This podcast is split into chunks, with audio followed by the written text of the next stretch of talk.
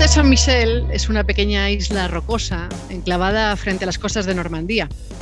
Debe su nombre a la abadía consagrada al culto del arcángel San Miguel que se erige sobre su roca. Por su historia y su belleza es una de las mayores atracciones de Francia eh, y atrae cada año a millones de turistas que llegan por la carretera que salva el océano hasta llegar a las rocas. Pero no siempre fue así. Durante siglos las fuertes mareas que circundan la isla la hacían inexpugnable, salvo cuando la marea estaba baja. ¿Por qué os cuento esto? Bueno, porque en la vida hacen falta puentes. Por eso este podcast se llama también El Puente eh, y por eso hoy hemos querido invitar eh, a este programa eh, a un periodista, a un filólogo y a un amigo, es Jorge Bustos. Él es jefe de opinión del diario El Mundo. Y su último libro se llama Asombro y Desencanto. Y precisamente en la portada aparece el Monte San Michel. ¿Qué tal, Jorge? ¿Cómo estás? Gracias por acompañarnos. ¿Qué tal, Aurora? Es un honor estar aquí. Muchas gracias. Bueno, hay una frase que me parece muy bonita de, tu libro, em, a riesgo de que me acusen de hacer spoiler, eh, y es la frase con la que cierras.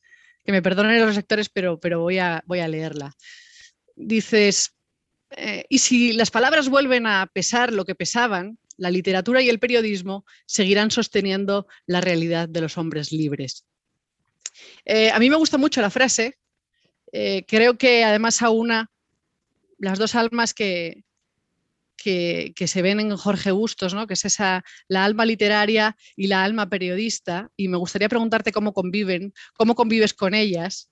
Eh, y, si, si la, y si el alma de periodista le deja, le deja tanto tiempo como quisiera a la del literato y, cómo, cómo esperas que en el futuro se pueda resolver esa tensión.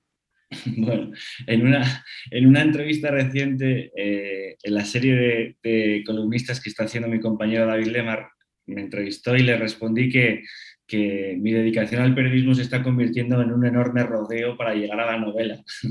o sea que eh, desde, desde muy pequeño yo quise ser escritor en realidad y que gracias a mi vena pragmática me di cuenta de que uno no podía salir de la carrera y dedicarse a escribir novelas para ganarse la vida y como sabía que el imperativo de tampoco soy rico de familia y por tanto tenía que ganarme la vida, pues me, me, di cuenta de que el periodismo era una, una, posibilidad en la que quizá podía yo jugar un papel con alguna habilidad, porque siempre me había gustado el columnismo, siempre había leído las columnas, siempre había considerado el columnismo como un género literario eh, sobre la actualidad y por esa beta eh, y después de mucho remar y de, y de, pelear, porque el periodismo siempre está en crisis, Ahora se dice que está más en crisis que nunca, pero mm, los que echamos a rodar en el mercado laboral en el 2005 sabemos que, hemos encadenado un ERE tras otro y una crisis periodística tras otra y un cierre de periódico tras otro. Y, al final es una, es una carrera de obstáculos y, y, al final, pues cuando lees a los clásicos se dan cuenta de que se quejan de lo mismo, de que siempre están en una situación de precariedad, esperando la estabilidad soñada, que nunca llega. Así que, bueno, eh, al final me di cuenta de que tenía unas ciertas armas para jugar un papel en el periodismo, que son las que me dio la filología, el amor a la literatura y el amor a las palabras y a la precisión. Eh, y, siempre he creído que esa frase que decía Ortega de que eh, o se hace precisión o se hace literatura o se calla uno, era falsa. que me perdone don José, pero creo que la, literatura no está reñida con la precisión. Supongo que él se refería a la literatura en el sentido de esta acepción de la literatura como artificio, ¿no? como, como retórica. Eh, que tantas veces empapa el lenguaje político, ¿verdad? Y sin embargo, para mí la literatura es precisión y el periodismo es precisión. Y para ser preciso, es decir, para, para pesar las palabras y medirlas y elegirlas para que sigan diciendo cosas, eh, hay que conocer el lenguaje, hay que leer, hay que formarse. Creo que eso es el periodismo al final. El, periodismo se hace con el dominio de la, lengua. Eh, no se puede hacer periodismo sin el dominio de la lengua y sin la honestidad fundamental de que cada palabra lleve aparejada una cosa, una idea. Eh, y por eso me parece que la peor corrupción en la que podemos caer y en la que creo que España está cayendo, por cierto, con, figuras del gobierno a la cabeza, es la corrupción del lenguaje. Es decir, cuando las palabras dejan de tener su significado, porque el significado de las palabras es la comunidad compartida del sentido. Y cuando tú cuando para ti las palabras dicen algo que no dicen para los demás, estás incurriendo en corrupción. Te quería preguntar más o menos por, eh, yendo por ahí. Has dicho que, bueno, que se habla tanto de la crisis del periodismo eh, que parece que es una crisis eterna. ¿no? Creo que algo, parece, algo parecido sucede cuando hablamos de la democracia. No se sabe qué es más antigua, si la crisis del periodismo o la crisis de, la democracia. Y no sé si pueden estar relacionadas las dos eh, con el hecho de que ambas se escriban con palabras ¿no? y que, que esté sucediendo un poco eso que decías tú de que las palabras están perdiendo, están perdiendo su peso. Yo creo que la democracia, el estado natural de la, democracia es un artificio también. Es quizás el artificio más sofisticado que ha podido crear el ser humano. Eh, el estado natural del hombre no es la democracia. El estado, esto lo pueden creer a lo mejor las personas que hemos nacido en democracia o las personas que han nacido en democracia y no han leído lo suficiente para saber que costó mucho llegar hasta aquí. Eh, la democracia no se puede dar por supuesto. La democracia es un constructo sofisticadísimo que ha costado muchas páginas de pensamiento, una buena cantidad de sangre y, muchas, y muchas voluntades, eh, eh, al final reconociendo sus errores y, caminando hacia unos ciertos consensos que permiten convivir en libertad. Bueno, eh, pero para todo eso hay que darse cuenta de que, bueno, de que, de que vivimos en un sistema frágil, más frágil que nunca cuando tienes alternativas tan poderosas como las, los regímenes iliberales que están surgiendo en el este de Europa, como China, como, como Rusia. Eh, en un momento pareció que incluso Estados Unidos, la primera gran democracia moderna, podía deslizarse hacia esa senda, ya felizmente corregida, ¿verdad? Pero, pero vemos cómo está el continente, por ejemplo, sudamericano. En fin, la democracia no es lo natural. Hay que esforzarse mucho para mantenerla. Eh, en el estado de naturaleza no había democracia, ¿no? No, no había, no. Lo que nos sale, lo natural es la guerra. O sea, lo que, lo que le sale al ser humano lo que le sale de suyo, porque no dejamos de ser animales, es la lucha por el territorio, es la, es la identidad, es el tribalismo. Eso es lo que, eso es lo que, lo que llevábamos eh, con nosotros eh, de, equipaje, ¿no? Y, gracias a ir contradiciendo esa, ese estado de naturaleza, irlo perfeccionando y creando sociedad, cultura y, política eh, y ciudad, y en el sentido de la polis griega, pues fuimos eh, eh, evolucionando, pero lo que, a, la que dejas de, vigilar, eh, vuelve a salir el animal y el animal no es democrático. Hablabas de, em, de lo tribal, ¿no? de, la democracia en contraposición a lo tribal, a, lo identitario, a, la defensa del territorio. Bueno, quizá por eso los grandes conflictos a los que se someten, se ven sometidos las democracias incluso actualmente, tienen que ver precisamente con eso. ¿no? En España tenemos una fractura territorial grave eh, y tú la has vivido además eh, desde una posición de mucha responsabilidad en el periodismo. Eh, y desde una responsabilidad que va, que va más allá ¿no? del mero, hecho de informar. ¿no? Al, al, periodismo también se le exige que cumpla un papel social, un papel democrático, constitucional. ¿Y cómo habéis afrontado desde vuestra posición, desde una cabecera eh, tan importante en España como es el mundo, eh, bueno, el reto de dar cuenta de los grandes conflictos em, que vive España.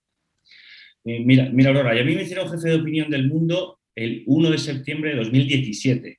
Cinco días después se aprobaron las leyes de desconexión en el Parlamento de Cataluña. Y a partir de ese momento no he dejado de, no he dejado de, de vivir momentos interesantes, en el sentido peor del término. ¿no? Eh, ¿Sabes, esa maldición china que dice que vivas tiempos interesantes, no? Sí, por eso que eh, yo pensaba que, hombre, pues que iba a dedicarme a administrar, bueno, con, algunas amenazas más o menos controladas, pues eh, la sección de opinión de, un gran periódico pero me, vi inmerso en acontecimientos que nos obligaban a salir del periódico a la una de la mañana, teníamos, que, teníamos que responder a, cosas que no habían pasado nunca, que desde luego nuestros mayores en la redacción tampoco habían vivido.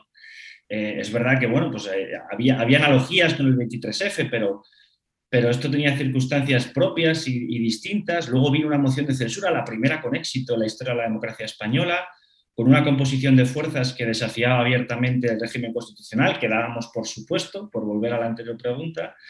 Luego vino una pandemia que tampoco tenía precedentes y esta ha sido mi vida como jefe de opinión, que es decir, que no ha sido... ha, sido una especie de montaña rusa en la que uno a veces inevitablemente confunde su posición de periodista y su posición de ciudadano español. yo viví, sobre todo, bueno, los acontecimientos cada uno te toca de, forma diferente. La pandemia no pulsa las mismas fibras eh, emocionales o, intelectuales que, el proceso, pero como periodista eh, es, difícil a veces reaccionar y preguntarse cómo debes reaccionar. A uno no le enseñan a ser jefe de opinión, en mi caso, o no le enseñan a hacer editoriales. Te pones a hacer editoriales, más o menos vas afinando y vas eh, intentando expresar lo que, lo que se supone que un periódico liberal tiene que defender en cada momento, pero yo, por ejemplo, puedo confesaros que el, momento en el que el rey eh, Felipe VI dio el, famoso eh, discurso del 3 de octubre de 2017, que había un ambiente en la redacción de, palpable abatimiento. eran, eran, fueron 48 horas entre el 1 de octubre entre el referéndum eh, con aquellas cargas, con aquellas imágenes, con aquel descontrol, con, aquella desmoralización de la sociedad española, con aquella desorientación del gobierno, que no sabía muy bien lo que estaba pasando, que no había sido capaz de preverlo. había un, hasta el 3 de octubre, ese 2 de octubre y 3 de octubre, hasta que habló el rey, por lo menos en la redacción del mundo, se había extendido una sensación de derrota me atrevería a decir que, en toda España, ¿no? fueron quizá las 48 horas de, ánimo más bajo de, la democracia, o al menos de, la que yo he vivido. Eso es. Para que veáis que los periodistas, a que tenemos fama de cínicos, no, no somos ajenos al devenir histórico o al sentimiento nacional de cada, momento. ¿no? En, el, periódico se vivió con verdadera zozobra, con verdadera. Eh, como cuando, pues, eh, como cuando has sufrido una, crisis personal en tu familia. Eso es, yo recuerdo entrar en el despacho de, Joaquín Manso y, decir, ¿qué hacemos? ¿Qué está pasando? Se, van, ¿no? Esta, sensación como de que hemos sido, eh, eh, ¿qué está pasando? No, no vamos a poder mm, dejar a nuestras generaciones, a nuestros lectores, una España cosida, ¿no? Como la que hemos heredado. Y el momento en el que habla el rey fue un momento terapéutico para, yo recuerdo y confieso que me levanté a aplaudir cuando terminé, que no, quizá no es una posición muy periodística, ¿no? Debería haber mantenido el, decoro y tal, Bueno, pues aplaudí como ciudadano español, no aplaudí como jefe de opinión del mundo. Y luego rápidamente me senté a escribir una editorial sobre lo que acabamos de, oír. ¿no? Es un ejemplo de hasta qué punto mi posición como jefe de opinión del periódico eh, está entreverada en todo momento de mis sentimientos como ciudadano, de mi ideología, de mi, de mi conciencia cívica, de mi, bueno, de mi educación sentimental, ¿no? Como español. Eh, y, y, uno tiene que ir lidiando con todas esas identidades superpuestas y al mismo tiempo ser leal a lo, primero que tiene que ser leal un periodista, que es a sus lectores. Eh, y yo me debo a los lectores del mundo en primerísimo lugar. lo que pasa es que si uno acaba conociendo a sus lectores, eh, eh, y, al final desarrolla una cierta conexión eh, entre ellos y, el periódico. Y creo que el éxito de, una, de un periódico que, que en, una, democracia pluralista hay, diferentes periódicos, cada uno conecta con un, digamos, con una, así debe ser, con un, con, un cierto sector o segmento de la población, estriba en que realmente encuentren en ti, al mismo tiempo que desafíos intelectuales y planteamientos o a lo mejor corrección de sus propias posiciones, de los propios lectores, encuentran en ti un cierto liderazgo editorial, ¿no? un cierto liderazgo, una, una, representación de su voz en el discurso público.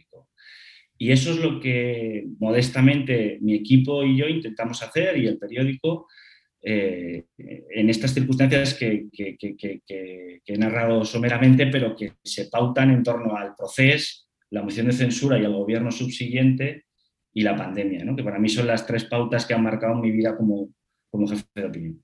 Tiempos apasionantes, sin duda, ¿no? de, los que, de los que estamos hablando. También inciertos, también de un cierto vértigo. Yo creo que muchas de las emociones y sentimientos que tú has compartido ahora las compartimos seguramente muchas, muchos ciudadanos españoles, ¿no? Y los que estábamos en ese momento en la trinchera política, desde luego que lo vivimos también así, ¿no? Tú hablas del discurso del rey del día 3 de octubre, me parece un momento clave, crucial, efectivamente, para ese, digamos, rebrote anímico ¿no? ante lo que estaba sucediendo. A mí hay otro momento que me parece también fundamental en toda esta historia, que es la gran manifestación del día 8 de octubre, ¿no? una, manifestación en la cual yo creo que hubo una, eclosión de, sentimientos eh, compartidos, de mucha gente que salió a la calle a expresarse con absoluta libertad, probablemente como no lo había hecho nunca, ¿no? a, favor de, a favor de un país unido, a favor de una, de una Cataluña constitucional, compartida por todos. ¿no? Yo viví aquella manifestación, eh, reconocer que no he ido a muchas, pero he ido a algunas manifestaciones, nunca como aquella. ¿no?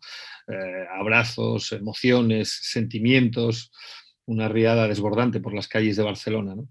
Pero mm, tú hablabas ahora de liderazgo, indudablemente, eh, yo creo que tú como columnista de referencia, el mundo desde luego como medio de comunicación, ostentáis ese liderazgo en la opinión, ¿no? La opinión publicada, digamos. La cuestión es, después de aquellas fechas, de aquel 3 de octubre, el discurso del rey, de aquella manifestación del 8 de, octubre, desde aquel, de aquel desborde de, emociones, ¿hay liderazgo para, eh, digamos, eh, reconducir todo, toda esa emotividad, ese sentimiento?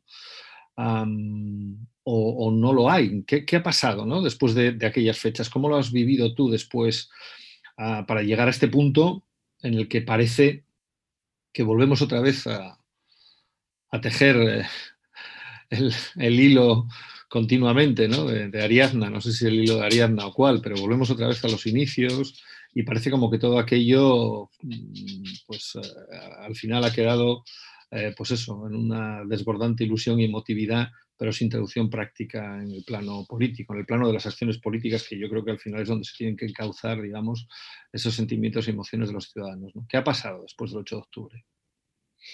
Bueno, el, hilo de Ariadna acabó en un laberinto con un minotauro y el de Penélope era como tejer y destejer y nunca llegar a nada, ¿no? Para dar tiempo a ver si llegaba Ulises. Y Ulises no llega. Yo creo que estamos en un bucle, en un bucle melancólico, por, utilizar la expresión de John Juaristi, y, y, estamos volviendo a hablar de una reforma estatutaria, ¿os acordáis? el Estatuto de 2006, que acabó en 2010, que luego fue cepillado por la Comisión Constitucional presidida por Alfonso Guerra y que luego dio lugar a que un presidente del PSC dijera que los tribunales no pueden sentenciar eh, sentimientos. Y lo, estamos como en una rueda de hámster eh, profundamente desmoralizadora y yo pensé que después de, hitos como el que acabas de nombrar, de la, gran manifestación del 8 de octubre, que es una manifestación que entraña un reproche a las élites españolas políticas y a la incluso sociedad civil y quizá también al periodismo, que, es, un reproche que dice que siempre estuvimos aquí y hemos tenido que salir porque nadie nos, nadie nos representaba, nadie nos defendía, porque los gobiernos de PP y de PSOE se turnaron para seguir eh, dando poder al nacionalismo a cambio de, a cambio de poder en Madrid.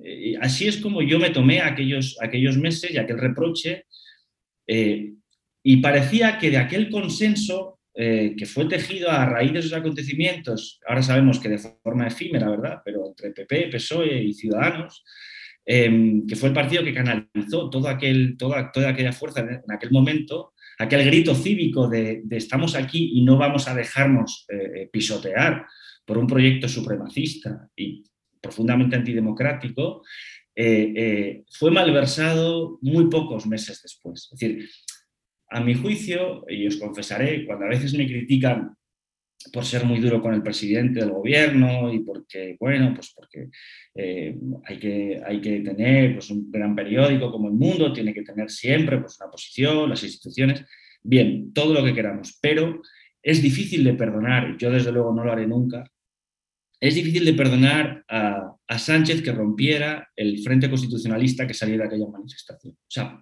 todo mi, mi iba a decir rencor, tampoco, es mi melancolía o mi, abatimiento, mi, desdén hacia el, el PSOE que, ejemplifica o que lidera el presidente, eh, viene de ahí, de que él estuvo en el 155, él estuvo al lado de, al lado de la Constitución, estuvo con Rivera y con Rajoy en la, en la, respuesta constitucional, en el rearme constitucional que podía haber significado una nueva era, esta vez sí, no la nueva concordia que nos están vendiendo ahora, sino una verdadera nueva era en el avance de la igualdad y de la libertad de todos los españoles.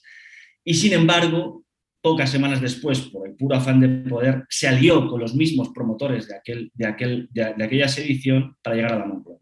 Y eso para mí fue una quiebra brutal. Es decir, a partir de ese momento eh, y hasta el día de hoy no he encontrado razones reales para el optimismo en el sentido en el que decía Aurora de tejer un puente otra vez, de construir puentes para relanzar el proyecto constitucionalista que supone la España democrática del 78. Es decir, eh, no, no, encuentro, sinceramente lo digo, y me gustaría equivocarme, me gustaría que me dijeran que soy un Jeremías, pero no encuentro realmente convicción ninguna de parte de, quien ostenta en estos momentos el Poder Ejecutivo para reconstruir la mejor versión de la España del 78. Más bien encuentro todos los días motivos que me dicen que lo único que le que interesa ahora es cavar la zanja. Cuanto más profunda, mejor. Cavar la zanja. Cavar la zanja desde el poder. Y cavar una zanja que supone incluso erosionar el Estado de Derecho y desarmar a las instituciones y acosar al Poder Judicial. Entonces, no, pero es que eres muy duro, Augusto, porque tal, porque tu línea editorial dadme razones, de verdad. Yo sería un buen caballero si tuviera un buen señor, pero no encuentro un solo motivo para decir, aquí hay un proyecto de verdad. Hay unos indultos, pero a cambio de que los independentistas han declarado que van a respetar a la mitad constitucionalista de, Cataluña. Hay unos indultos, pero a cambio hay una renuncia expresa a cualquier forma de, de referéndum que no supone otra cosa que volver a relanzar el proceso y a sojuzgar y a extranjerizar a la mitad de la población de Cataluña. No tengo razones, nadie me da razones convincentes para creer en la... por eso hay una especie de, luego de, nuevo 98ismo, ¿no? que mi generación se está extendiendo. Estoy leyendo el, libro de Sergio del Molino, resuma la misma sensación, compañeros de generación como Juan Sotibars, como, como, como David Jiménez Torres, como Jorge El Palacio, como Juan Claudio Ramón, que todos participamos unos más liberales, otros más socialdemócratas, participamos de una especie de nuevo 98ismo de, de, querer haber protegido lo que heredamos de nuestros padres y de que no vemos ante nuestros ojos cómo se va deshilachando eh, un sistema en el que queremos vivir y en el que queremos criar a nuestros hijos. Y sin embargo, se está rompiendo. Y se está rompiendo desde arriba, no se está rompiendo desde el pueblo, se está rompiendo desde arriba. Fíjate, esa, e, esto que acabas de decir quizá es una de las claves, si no la clave, de la, propia existencia de este proyecto España Juntos Sumamos y, este podcast. Esa idea de que no podemos permitir que la, mm, la, fractura que se está operando desde arriba, desde unas ciertas élites políticas, acabe cuajando en la sociedad, porque esas fracturas son de las que no se vuelve o se vuelve con un costo enorme, de las fracturas sociales. Las ah, fracturas ah, mm, políticas, ah, bueno, están sujetas a mutación. Yo creo que estamos viviendo un proceso de mutación eh, política y partidista acelerado que no ha finalizado todavía, que empezó probablemente eh, después de la crisis del 2008, la erupción de los nuevos partidos políticos, pero que está mutando y está cambiando continuamente, ¿no? Y que probablemente en esa mutación pues veremos distintas eh, fases y vemos cómo en fin, los líderes políticos se van acomodando a lo que les interesa en cada momento para ir surfeando esta, esta ola de, cambio que, nos viene. ¿no? Pero las fracturas en la sociedad que tardan más en, cuajar, tardan más en bajar a la sociedad, luego tardan eh, eh, generaciones incluso en recuperarse. ¿no? Y en España hemos vivido esas fracturas sociales, la que viene después del 98 y demás. No, obstante, yo ah, hago una cierta impugnación, porque creo que eh, has hablado efectivamente de una, de una generación, has citado a personas que yo creo que todos los que estamos en este chat conocemos, apreciamos, valoramos, ¿no? Eh, pero que, sinceramente, yo se lo he dicho alguna vez a Aurora y a alguno de esos que has citado, creo que sois un poco cenizos. Permíteme que lo diga así, ¿no? Creo que sinceramente eh, hay que... Perdona, perdonadme, pero manda narices prendes que tú vayas a llamar cenizo a nadie. porque históricamente nos hemos metido con prendes porque es muy cenizo. Pero hoy es jueves. Sabes que los jueves son. Es, verdad, va remontando a la semana. vamos remontando. ¿no? Bueno, lo que, lo, que quiero, lo que quiero decir es que hay que elevar un poco la visión, ¿no? Hay que saber que venimos de 40 años de, éxito democrático. Ahora estamos pasando una situación complicada y difícil, pero estamos, venimos de 40 años de éxito democrático. ¿no? Eh, nosotros, eh, este proyecto se comenzó con eh, la presentación de un premio que se llama el Premio 15 de junio del 77. ¿no?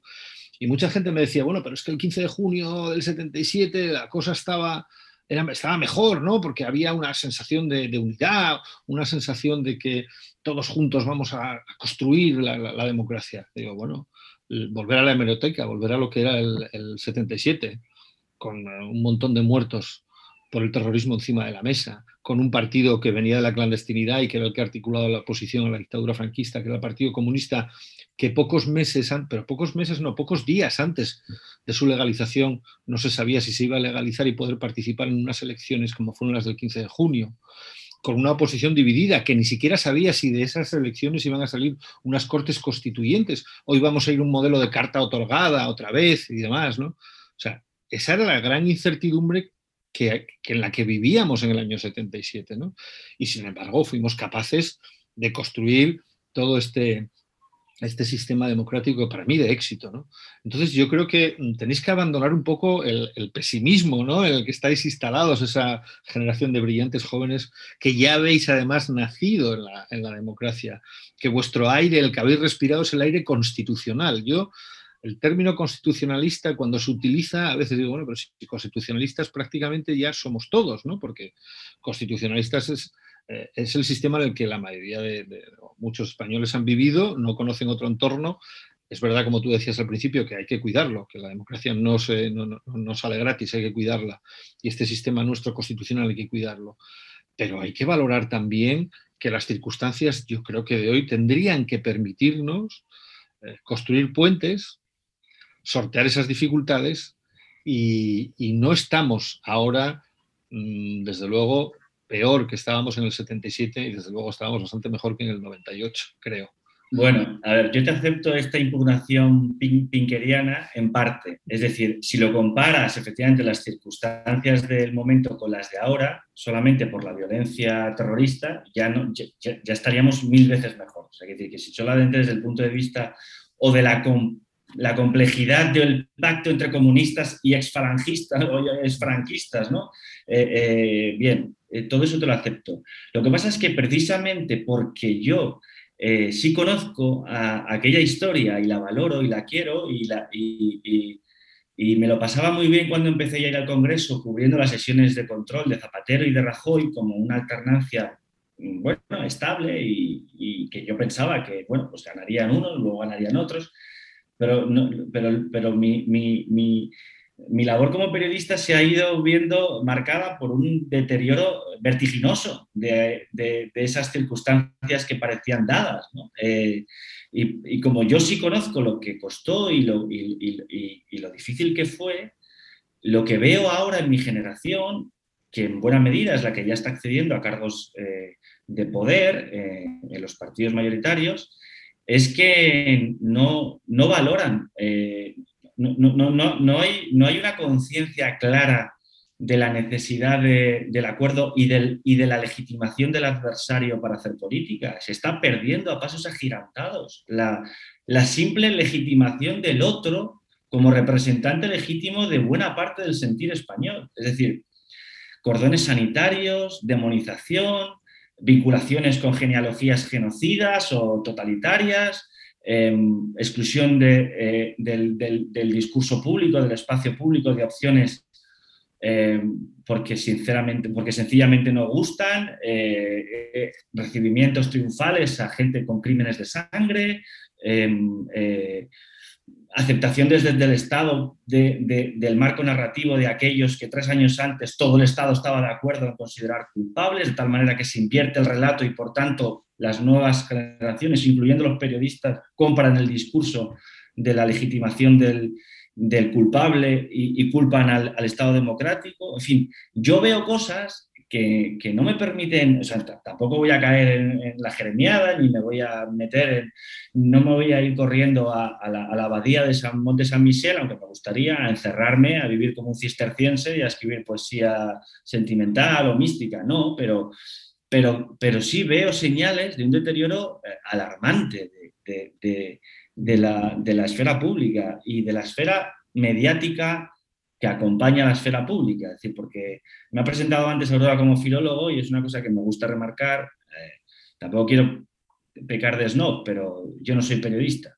Eh, ejerzo, el, ejerzo, el, periodismo, pero a veces yo soy anticorporativista. me, defrauda profundamente mi profesión. Me defrauda profundamente. Me, me parece que hay una cercanía venenosa entre, entre entre el poder y, entre el poder ejecutivo y el poder mediático eh, al máximo nivel. Em, siempre la hubo, también en la transición, si, somos, si somos sinceros. Bueno, pero, pero en aquella época digamos que había una, una, meta común, compartida, de democratizar España, de modernizarla, de sacarla del, del, régimen de 40 años en donde aquella colusión entre, entre franquismo y periodismo, pues digamos que había sido eh, asfixiante para las libertades. ¿no? Y entonces había como un empeño colectivo entre todos los actores, incluyendo los agentes sociales, para eh, organizarnos en libertad.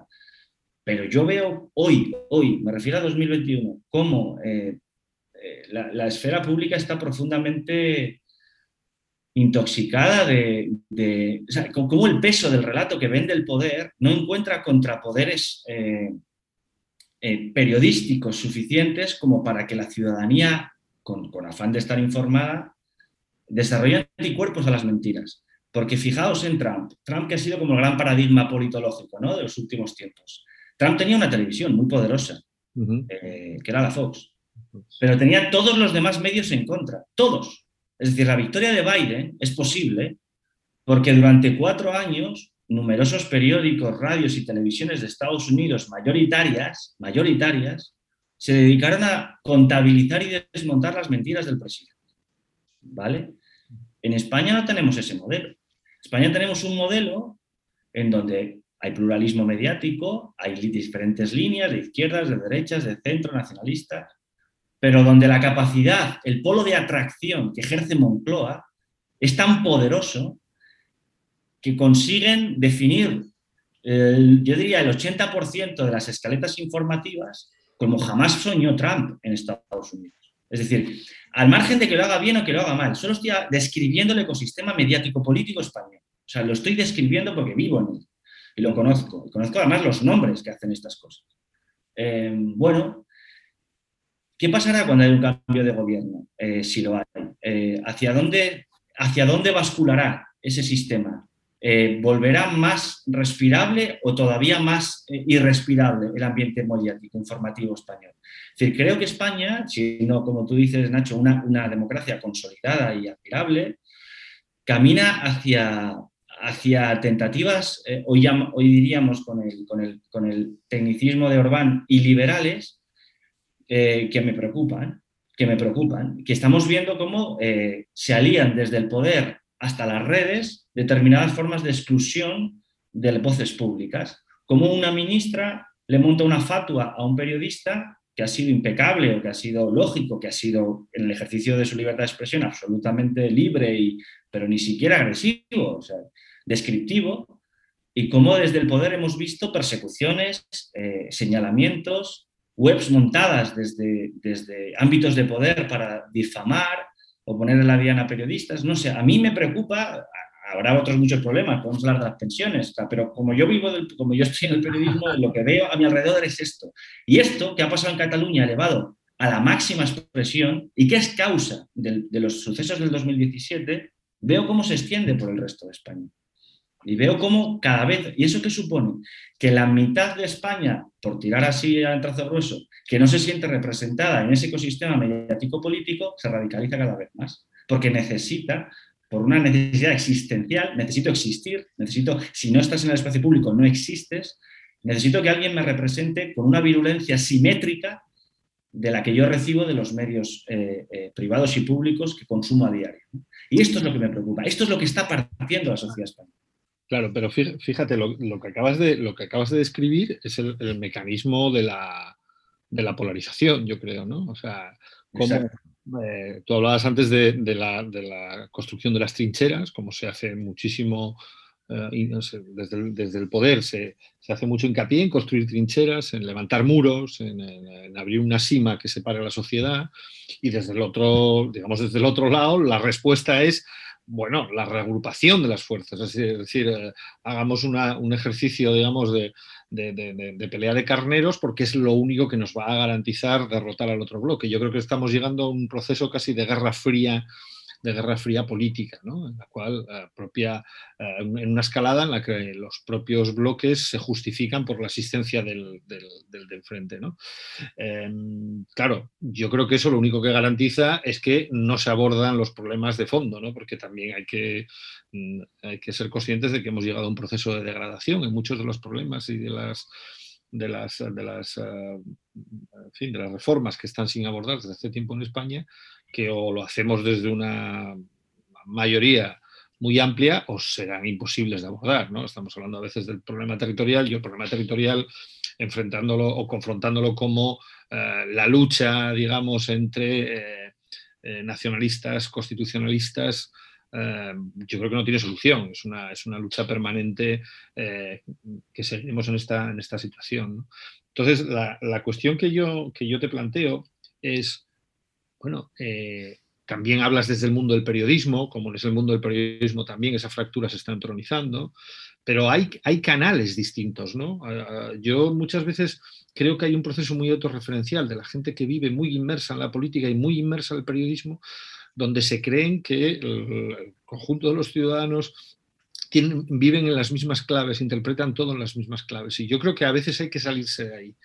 Lo digo porque, bueno, a veces hablando con mis hijos, que son muy jóvenes y que sus medios de información, desde luego, no son los periódicos ni las radios habituales, sino otro tipo de canales, tienen otros medios de información. Y a lo mejor es que no nos damos cuenta del poder que hay en esos canales alternativos para llegar a mucha gente que yo creo que está mm, manifestando un cierto cansancio sobre ese debate absolutamente polarizado tanto en la política como en los medios. ¿no? sé cómo lo veis. Vosotros sabéis mucho más de eso que yo. Yo no soy experto ni en periodismo, ni en medios de comunicación, ni, ni en nuevas, ni las generaciones jóvenes. Vosotros quizás estáis más próximos a todo eso. No sé cómo lo veis.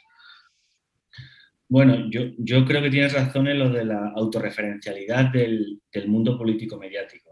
Hay, una especie de complejo eh, en el sentido casi eh, corporativo, de, gente que consume las 24 horas eh, lo que ellos mismos producen.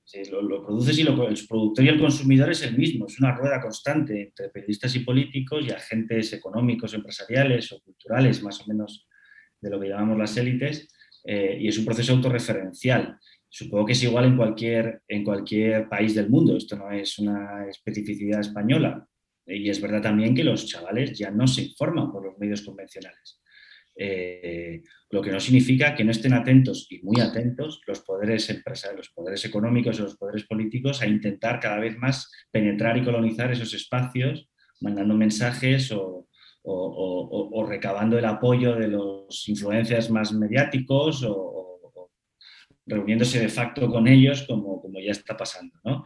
Quiero decir que, eh, lo que sí es verdad, eh, que yo aventuro un, el pronóstico que has hecho del hartazgo, yo también lo comparto. O sea, yo creo que caminamos hacia, digamos que la esfera político-mediática que gira en torno a sí misma y a sus problemas eh, y que de vez en cuando acierta a, poner algún parche, de la luz o en las pensiones una patada a seguir sin abordar la reforma estructural de fondo que este país necesita hace tiempo. En fin, van poniendo parches, eh, pero es verdad que cuando pegas la oreja a la conversación de la calle, eh, las preocupaciones van por otro lado y como que dan por supuesto que la política no les representa, o sea, ni siquiera se, se, molestan en montar un movimiento eh, contestatario de antipolítica para decir no nos representan, sino que simplemente han desconectado. Hay una especie de crecimiento del exilio interior en los más adultos y de desinterés absoluto en los más jóvenes. Por otro lado, este país, y eso Aurora lo sabe bien, eh, lleva demasiados años ignorando los problemas de la juventud. No podemos pedir a los jóvenes que vayan a votar o que se interesen por la política cuando sistemáticamente los dos grandes partidos de este país en sus programas electorales han privilegiado las soluciones a los pensionistas, por ejemplo, porque acuden disciplinadamente a votar cada cuatro años, frente a eh, el 40% de, paro juvenil, que es una completa anomalía en Occidente, en las democracias occidentales, es decir, junto con Grecia. Es decir, eso nos sitúa en números casi de estado fallido. Es decir, no puede ser que España tenga esta delirante dualidad, eh, temporalidad y precariedad en el empleo juvenil.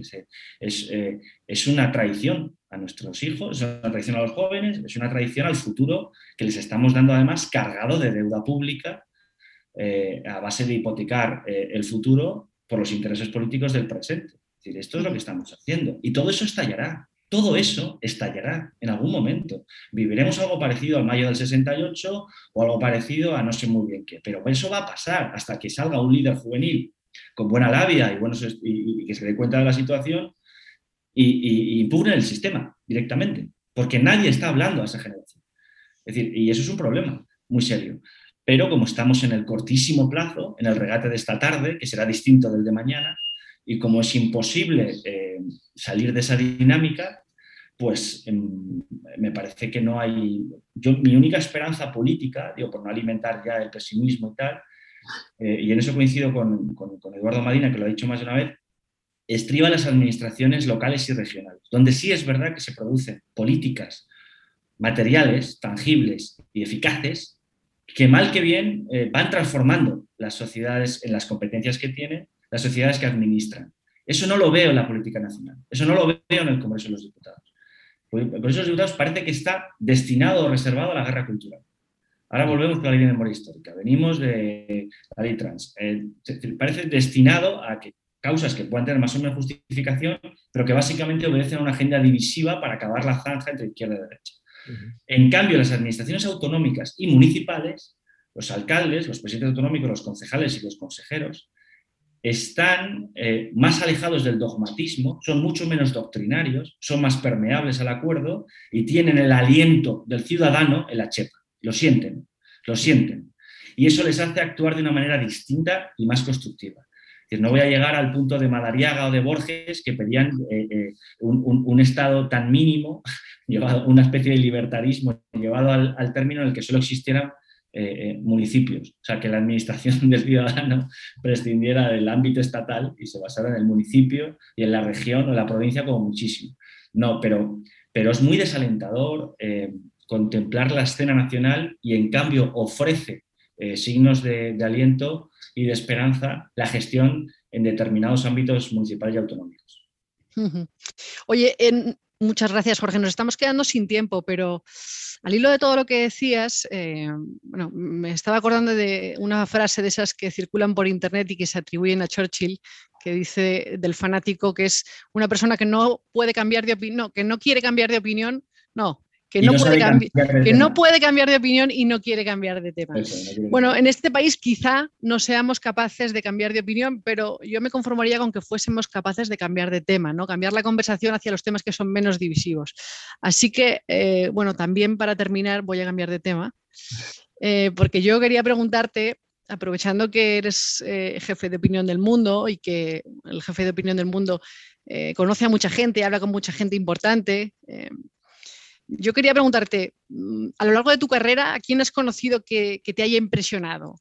¿Político, expolítico o no político? Esa persona que, la que te has cruzado y que por su personalidad o por su inteligencia o por su sentido de estado o por, cualquier cosa te ha marcado.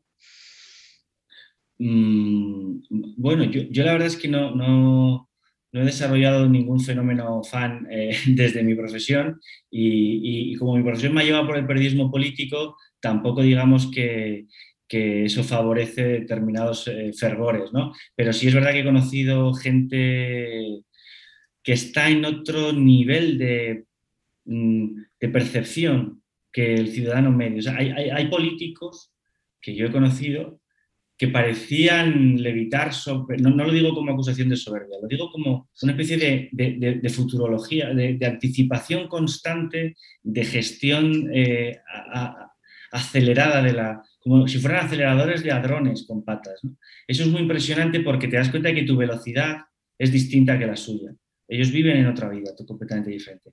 Pero me, pero me ha gustado conocer a, magistrados, por ejemplo, ¿no? el, sentido de estado de un buen fiscal, de un buen magistrado del Supremo. ¿no? El, eh, eh, bueno, he conocido a mucha gente, eh, no voy a hablar de mis fans literarios, ¿no? pero por ejemplo, grandes escritores que, que, al mismo tiempo se comportan con una humildad y con una generosidad, con los escritores no, noveles, eh, que, es muy, que es muy entrañable. Eh, la verdad es que es una profesión que da para, que da para, para, muchas emociones. Y luego están esos reportajes que uno hace sin esperar mucho, eh, que te echan a andar al campo a la, por, por, estos pueblos de España y que tropizas con lo que, con lo que es más conmovedor de todo, que es el, eso que llamamos de forma abstracta el pueblo español, y que no es abstracto, que es eh, un señor de, de, pues no sé, de, un pueblo perdido de La Mancha o de, o o un, o, o una ciudad eh, catalana o de un, eh, no sé, andar, ver y contar, ¿no? Esto que, esto que decía Chávez Nogales, si de repente el juicio de un viejo cordobés o un granadino un sevillano de estos que, o un, o un, manchego conceptista que en una sola frase de repente te hace un juicio político de una profundidad y al mismo tiempo de un fatalismo, de una resignación eh, que te deja hecho polvo cuando te llevas la grabadora a casa, ¿no? Lo que más me gusta de mi oficio no son, esto parece muy tópico, pero... Al principio sí, ¿eh? al principio yo, recuerdo mi, primer, mi, primera, mi, primera, mi primer contacto con un político famoso fue con Gallardón cuando inauguré. Yo estaba en un periódico local muy pequeñito, gratuito, que se distribuía en los 21 distritos de Madrid, que se llama El Distrito, todavía existe. Empecé ahí con 20 años y salí con 24. Fue, un aprendizaje, yo iba a los plenos municipales, a las juntas de distrito, y inauguré el túnel de Adonel con Gallardón y Ana Botella. Estar cerca de Gallardón, para alguien como yo, que consumía de forma compulsiva eh, columnas de política de Jaime Camani, de tal, de, de Umbral, de Manuel Vicente, y de repente estoy yo contando que se ha abierto el túnel de Donel, es el del caballo de Espartero, que está frente al retiro. Yo lo, lo caminaba ahí con mi, con mi, libreta. Fue un día emocionante en mi vida de, de plumilla de 21 años, pero eh, luego he ido subiendo en la escala a partir de ahí. En, y he conocido al rey y he conocido, pues eso, empresarios importantes y, y, y, te vas como acostumbrando, digamos, a los famosos, por decirlo así, y no te, no te impactan tanto. En cambio, cuando sales un poco de este ecosistema de, de moquetas en el que, pues, por desgracia, por fortuna, vivimos los jefes de opinión, eh, y haces de reportero otra vez, te vuelves a poner la mochila, la grabadora y, y el blog de notas, y te encuentras con la gente. Eh, ahora me pasa menos porque además el hecho de haber salido en televisión y en la radio y tal, eh, levanta con la gente del común un parapeto muy, muy, muy molesto, que es el de la fama. Eh, antes se, abre, se abrían más. Cuando, no te reconoce nadie y tú eres un plumilla que va por los campos de España a recabar su opinión sobre... Me acuerdo de un reportaje que hice sobre qué significa ser valenciano, un día en la comunidad y otro sobre qué significa ser castellano, Castilla-León, que me encargó el jefe nacional del mundo antes de ser eh, nombrado jefe de opinión. Pues me lo pasé maravillosamente, ¿no? O me acuerdo con Nicolás Redondo Terreros eh, un reportaje que hice en la margen izquierda de, de donde sé, ¿no? De Portu, Portugalete, Sestao, toda esa margen industrial que ya son, eh, son cadáveres, son cetáceos industriales varados en la, ribera de, la ribera de la margen izquierda de la ría, que están, incluso, me acuerdo también en Castilla León, que entré en una mina de, de la parte de León que linda casi con Asturias, que hay una, hay una, hay una montaña entre medias, pero vamos, que pasas de una a otra, ahí en el Bierzo, eh, con mineros jubilados a los 50 años por la silicosis que te metían en la boca de la, la y es un mundo extinguido. Hice un reportaje de ese mundo extinguido, de, de las, de la, de la, del el león de la minería y, en, y, en, y, la siderurgia y la metalurgia en, los, en el tema de los altos hornos. En toda la, entonces, todo ese mundo perdido, melancólico, el director del mundo por aquel entonces era Cuartango, que es un hombre especialmente proclive a la nostalgia, y le encantó, me llamó para felicitarme porque le había encantado y tal. Pero pasear con Nicolás Redondo, cuyo padre, que, que todavía vive y, con, y, con, muy buena cabeza, eh, eh, fue uno de los grandes líderes sindicales de, de, esa industria floreciente en el País Vasco eh, por el mundo destruido, pisando literalmente cascotes de un mundo destruido, eh, pues es otro de los grandes reportajes que recuerdo en el, en el, periódico. Hace poco entrevistar a Alfonso Guerra también fue un privilegio. Hablar con Alfonso Guerra de literatura, no tanto de política, es otra enseñanza. Un hombre que te sitúa de golpe en el contraste salvaje entre lo que eran los políticos de entonces y los de ahora. Lo digo por el optimismo pinkeriano de Prendes. Y cuando, cuando, cuando hablas con alguien como Guerra de Marcel Proust, de, pero no solo de Marcel Proust o de Kafka o de Quevedo, sino que está al tanto de las novedades librescas que ha sacado libros del asteroide la semana pasada y además te, hace dos críticas a tu libro, ese que has citado antes porque no te gustó lo suficiente tratar o porque no visitaste la casa de veraneo de Marcel Proust en Normandía, dices, joder, eh, ¿con qué político podría hoy tener esta misma conversación con nadie? Con nadie ¿Qué está pasando con las élites españolas? Que, que, tampoco quiero caer en que por el hecho de saber más literatura seas un mejor gestor de tu país. Seguramente Adolfo Suárez tampoco sabía hablar de Marcel Proust ¿no? y hizo lo que hizo. Pero yo qué sé, igual es mi formación, pero, pero tiendo a echar de menos eh, el humanismo en la política. Eh, creo que ahí hay un agujero negro que no sé de quién es culpa, probablemente no es culpa ni siquiera de los partidos, de la ley de hierro de la oligarquía, sabemos cómo funciona desde que la, formuló Robert Mitchell, pero creo que el sistema educativo español hace profundamente poco rentable el hecho de, llevar a los intelectuales a la política, ¿no? o los intelectuales, gente con, gente con lecturas, con inquietudes. supongo que es más rentable. Igual yo a mi hijo le diría que hiciera ADE y que se quede a ganar dinero también, ¿no? visto cómo está la política. El precio que tienes que pagar y lo poco que tienes que ganar. Pero en algún momento tiene que haber un rebote. Quiero decir, yo a veces hablo del populismo de las corbatas. En algún momento tiene que haber una especie de nostalgia de gente gris, eh, encorbatada, eficaz, que no grite y que, de repente resuelva problemas. ¿no? Imaginaos, esa, esa, utopía gris, burocrática, donde de repente la gente vuelva a, darse la mano, a arreglar las pensiones y a hacer discursos aburridísimos en el Congreso, si os imagináis. llegará, llegará. Las elecciones en Alemania y las últimas encuestas en Alemania y las elecciones en Francia empiezan a hablar del auge de ese modelo. ¿eh? Fijaos lo que está pasando. ¿eh? La gente empieza a estar harta de, los gritos. No lo sé, ojalá que este podcast... ¿Ves, ¿ves cómo eres más optimista de lo que pensabas? Oye, Jorge, hemos empezado hablando de Monte San Michel, hemos acabado hablando de Robert Mitchells. Em, creo que ha sido un rato estupendo, lo hemos pasado fenomenal y te agradecemos mucho que hayas venido aquí a, aquí a hacer puenting. Eh, por cierto, antes, de, que acabemos, ahora que has citado Aurora el deporte del, del puenting, a mí me, gustaría que, tú nos, eh, que tú nos dijeses, eh, que nos hablases de un puente. ¿Cuál es tu puente preferido? Este, este podcast se llama El Puente y nos gustaría que nos hicieses referencia a un puente real, imaginario, como tú, como tú veas, ¿no? Pero ¿cuál es tu puente, tu puente preferido?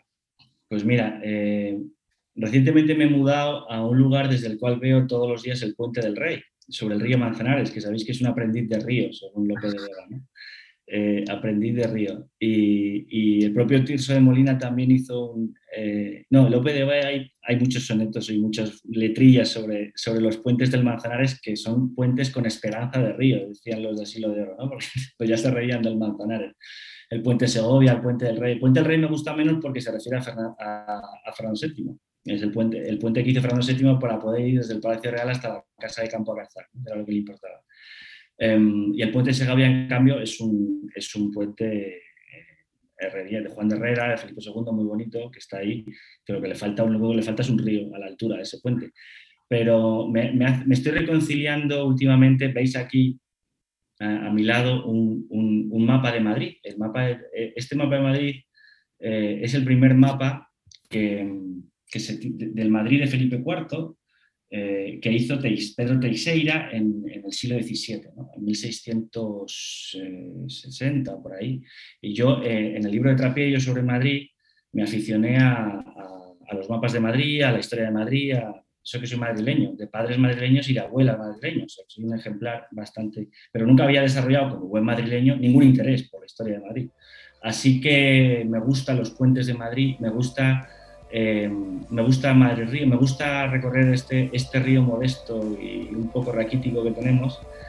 Eh, y me gusta imaginar que, bueno, que son los mismos puentes que cruzaron Goya para pintar, eh, los frescos de San Antonio de la Florida que tengo aquí al lado, o, los reyes para cazar, o, los austers, los borbones, los liberales, los, carlistas. Eh, me, gustan los puentes de Madrid y creo que hay que reivindicarlos a falta de ríos. Muy bien, Jorge, pues eh, muchísimas gracias. Eh, hasta aquí el podcast de hoy y a los que estáis al otro lado nos escuchamos el próximo día en el puente. Hasta luego.